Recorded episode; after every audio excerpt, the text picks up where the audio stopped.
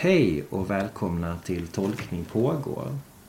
En teologipodd för dig som vill delta i tolkande samtal och för dig som vill få inspiration i predikoförberedelsen.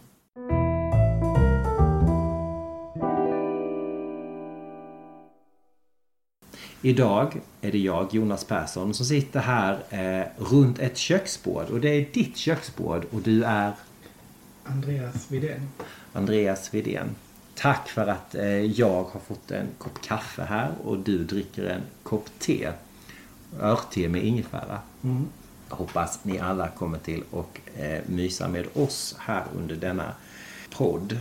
Texten som vi ska utgå ifrån idag och prata om det är från Lukas evangeliet kapitel 15 och vers 1-7.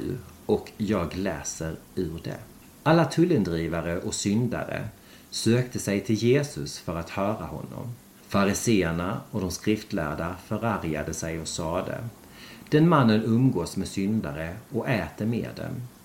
Då gav han den denna liknelse: om någon av er har 100 får och tappar bort ett av dem, lämnar han då inte de 99 i öknen och går och letar efter det borttappade tills han hittar det? Och när han hittar det blir han glad och lägger det över sina axlar. Och när han kommer hem samlar han sina vänner och grannar och säger till dem: gläd er med mig, jag har hittat fåret som jag hade förlorat. Jag säger er, på samma sätt blir det större glädje i himlen över en enda syndare som omvänder sig än över 99 rättfärdiga som inte behöver omvända sig. En spännande text idag som handlar om när Jesus ger en liknelse till en verklig händelse. Vad tänker du? Varför behöver vi liknelser? Har du funderat på det? Brukar du Andreas, köra med liknelser som pedagogiskt instrument? Oj, det vet jag inte. Det kanske jag gör utan att veta om det. Men varför vi behöver liknelser, ja, det är ju förklara saker på ett annat sätt. Förhoppningsvis göra det enklare. Det är inte alltid det blir så, men det kan också vara olika hur man tar till sig saker. Att det är lättare för vissa kanske att ta del av liknelser och förstå innebörden på det sättet. Mm. Jag tänker så här, vi står nu här i försommartid. Någonting som börjar komma fram under den här tiden. Ett säkert försommartidstecken. Det är landets Pride-festivaler som blommar upp i vårt land. Vi har precis nu i helgen som har varit haft Pride-festival i Malmö. Och kommande helg så kommer vi att ha Pride-festival i Lund, där Svenska kyrkan är väldigt engagerad. Och du, Andreas, vet jag, du var med på ett hörn i Malmö. Mm. Vad gjorde du där? Jag sjunger i Malmö regnbågskör och vi sjöng under en regnbågsmässa. Mm. Och då funderar jag så här, jag tänker så här, det du sa nu om en liknelse. Kan det vara liksom ett språk för att förmedla någonting, det som Jesus gör här? Jag tänker, kan man likna det med sång och musik? Är det också en liknelse? Det kan ju absolut vara liknelser, eller att man känner igen sig med hjälp av musik. Mm. Att, musiken kan hjälpa en att uttrycka en speciell känsla, eller att man får en speciell känsla i kroppen av en viss typ av musik eller en viss låt. Eller. Mm. Ja. Det är sant. Det finns många olika typer av språk. Du själv, om jag får förklara det här för våra lyssnare, så använder inte du dig så mycket av det lästa språket? Nej, inte svartskrift så att säga, som det kallas. Nej, kan du berätta varför? Därför att jag är så gott som blind. Så att jag lyssna på mina böcker. Mm. Det jag tänkte på då, det här när du pratar om det här med att ge liknelser och kunna känna igen sig. Jag brukar alltid ha samma fråga till alla mina gäster som jag poddar med. Och det är det här att den här bibeltexten som vi läste från Lukas evangeliet om Jesus och liknelsen om det förlorade fåret. Skulle det kunna stå för sig själv? Det vill säga, om jag skulle skriva ner den här bibeltexten på ett papper, bara ta det ur Bibeln, ur sin kontext och dela ut det till människor. Är det ett tydligt bibelställe? Skulle det stå för sig själv eller behöver man liksom lägga ut någonting om någonting? Hur tror du liksom, mottagaren skulle vara till denna texten?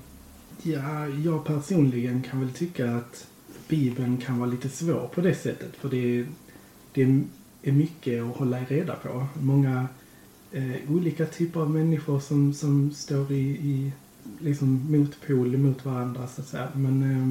Men jag tycker detta exemplet är ganska så tydligt ändå. Jag tror inte att man behöver vara någon bibelexpert för att förstå vad det handlar om. För det är definitivt inte jag. Mm. Men jag upplever att jag förstår vad det handlar om. Mm. Och din förståelse över det hela, är det positivt eller finns det någonting som skaver? Alltså generellt för mig så tycker jag att begreppet syndare är problematiskt. Vad spännande, kan vi inte stanna vid det en stund då? För jag kan säga så här till dig för att lugna dig. Du är inte ensam om det. Så det, jag däremot kan ju... Ja, jag vet inte om jag ska säga det nu, eller jag säger det nu. Jag däremot älskar begreppet syndare. Jag älskar det. Och jag kan säga att jag är kanske lite jäv då i och med att jag är präst, va? Men vad är det som skaver hos dig? Vad är det som är problematiskt, tänker du? Att det också blir lätt ett så här tanke om vi och dem, syndare och icke-syndare. Och att det skulle... Ja, att människor värderas efter liksom att är man syndare så är man mindre värd. Eller alltså, det är ofta det intrycket som man får i bibliska texter att de som utger sig för att vara icke-syndare ser ner på syndare, så att säga. Mm. Vad nu det innebär, liksom. Men om jag säger till dig, hej, jag heter Jonas, jag är 46 år och jag är helt fri från synd. Jag har aldrig gjort fel i hela mitt liv. Har du trott på mig då? Nej, men det är just det som är problemet också. Att det kan ju inte, på ett sätt kan det ju aldrig vara ett vi och dem, för att det finns ju inte en enda människa som aldrig någonsin har gjort någonting fel. Nej. Och därför blir det också lite meningslöst att prata om syndare. Om nu alla människor någon gång gör fel så var... Ja. Mm. Ja, precis. Ja, precis. För att då... För när man nämner ordet syndare så tänker du att det innefattar alla. Ja, alltså... Jag skulle nog dra mig för att använda det begreppet. Men jag tänker om man nu tvunget ska göra det så måste det ju inbegripa alla. Mm. Eftersom att det är ingen som är ofällbar, liksom. Mm. Nu är jag ju inte ett barn av bibelgrekiskan, utan jag har ju läst hebreiska. Men om man tittar på det här ordet i ursprungstexterna och i den grekiska skriften, så skulle en mer snarare översättning eller mer korrekt översättning vara nog att en syndare, det skulle nog kunna översättas istället till något som har missat målet, som har missat poängen. Mm.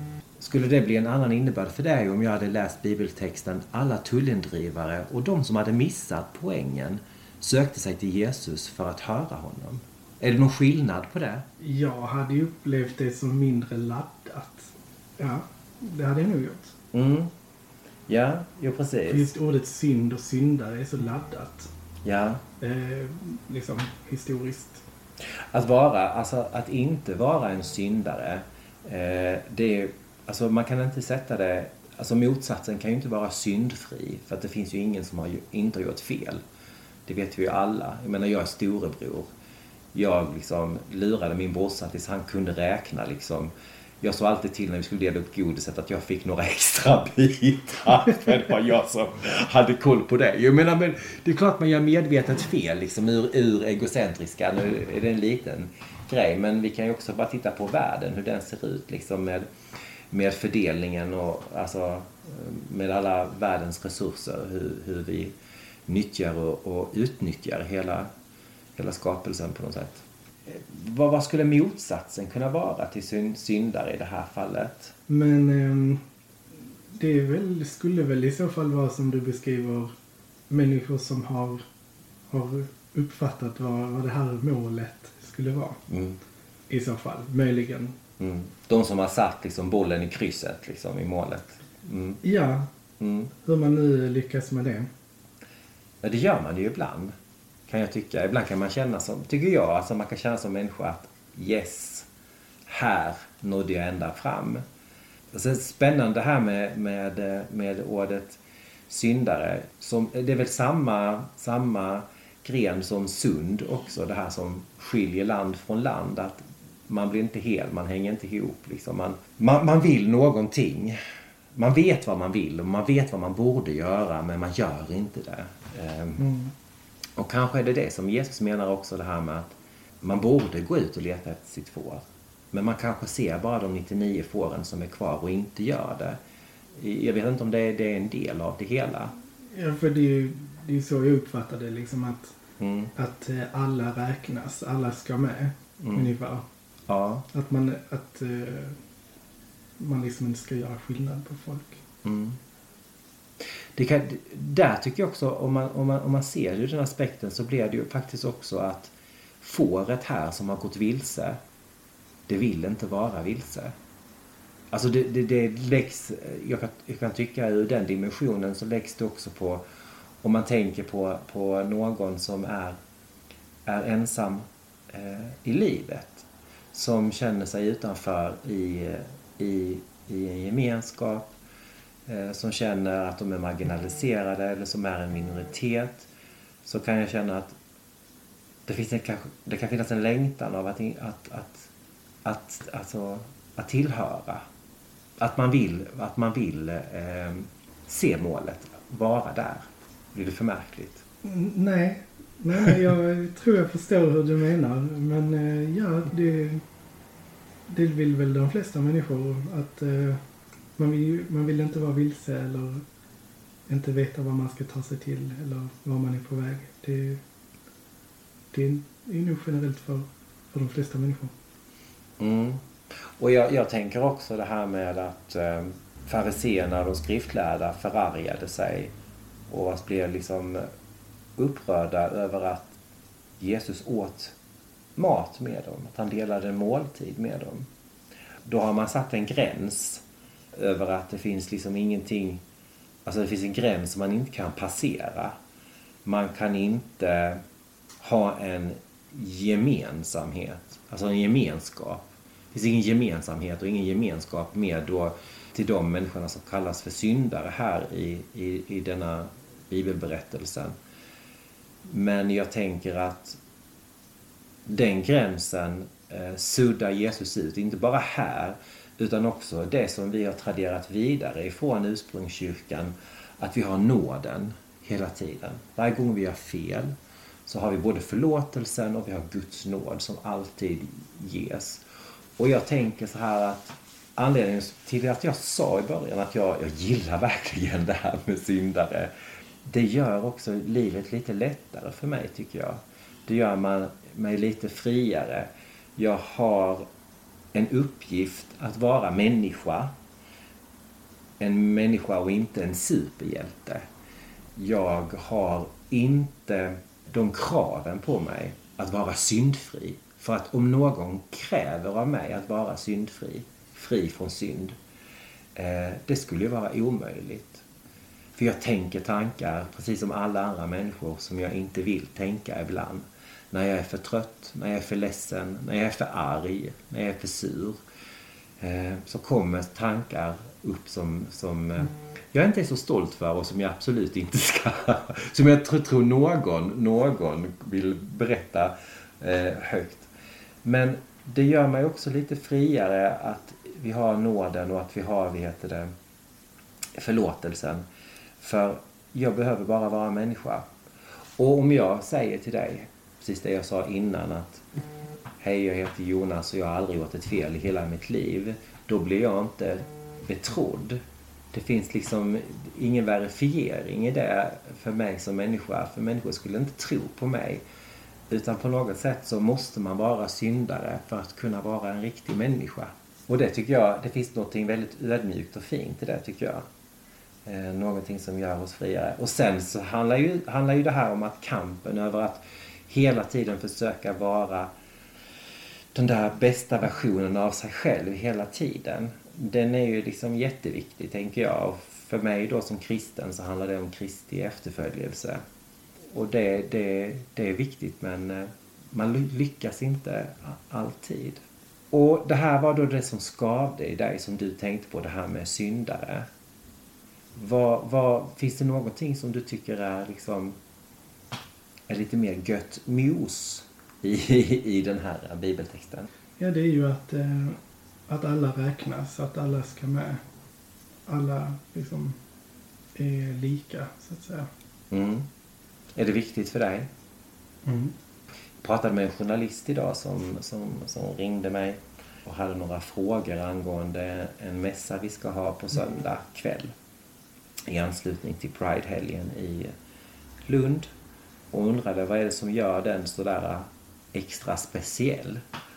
Och så blev jag sådär, ja, det är ju temat då som vi har då som är över hela Pride-helgen som Stolt i Lund som arrangerar den här helgen har satt. Men samtidigt så sa jag att egentligen så firar vi ju Pride-gudstjänst. Varenda gudstjänst vi firar. Vi har en stor församling, vi har människor som har olika identiteter. Det finns en väldigt stor mångfald och vi utvecklas med vår församling i bönelivet. Så att jag tycker liksom att vår församling har alla nyanser, precis som Pride-flaggan har alla nyanser. Och under Pride-festivalen så tänker jag att vi firar segrar som man har vunnit för mänskliga rättigheter, och man sörjer också tillsammans förlusterna för de delar i världen där det har blivit liksom snävare att leva som människa fullt ut. Och den pendeln finns ju liksom i hela påskdramat, som jag tänker också att varenda gudstjänst bär oavsett. Så jag tycker liksom nog att det här med den inkluderande är en väldigt spännande text som passar rätt så bra mitt emellan två stycken stora städer, eller två städer i Skåne som just nu liksom är mitt emellan Pride-festival. Jag tänker en fråga också som jag har och som jag tycker är spännande. Och jag tänker så när du sa att spännande att fråga dig just också som är blind, Andreas. Jag brukar fråga mina gäster om när det just är ett Jesus-citat som beskrivs. Det är ju Jesus ord, som att Jesus har sagt detta. När jag läste den här bibeltexten, hur hörde du Jesus ord? Ja, det är ju såklart jättesvårt att säga någonting om. Men uppfattningen jag får är att det är en ton av medkänsla och förståelse. Att acceptera liksom människor så som de är. Att det är ingen som är perfekt och alla förtjänar en chans och alla ska med liksom. Mm. Och det återspeglas, tänker du, liksom i hans tonläge? Jag upplever det så. Mm. Det tycker jag är spännande. Tack snälla för att du har poddat med mig idag. Mm. Vi har en söndag som ska bli jättespännande att få lyssna till predikan över Lukas evangeliet. Jag tänker ju önska dig, Andy, och jag önskar alla våra lyssnare en skön försommar, och givetvis önskar jag en happy Pride.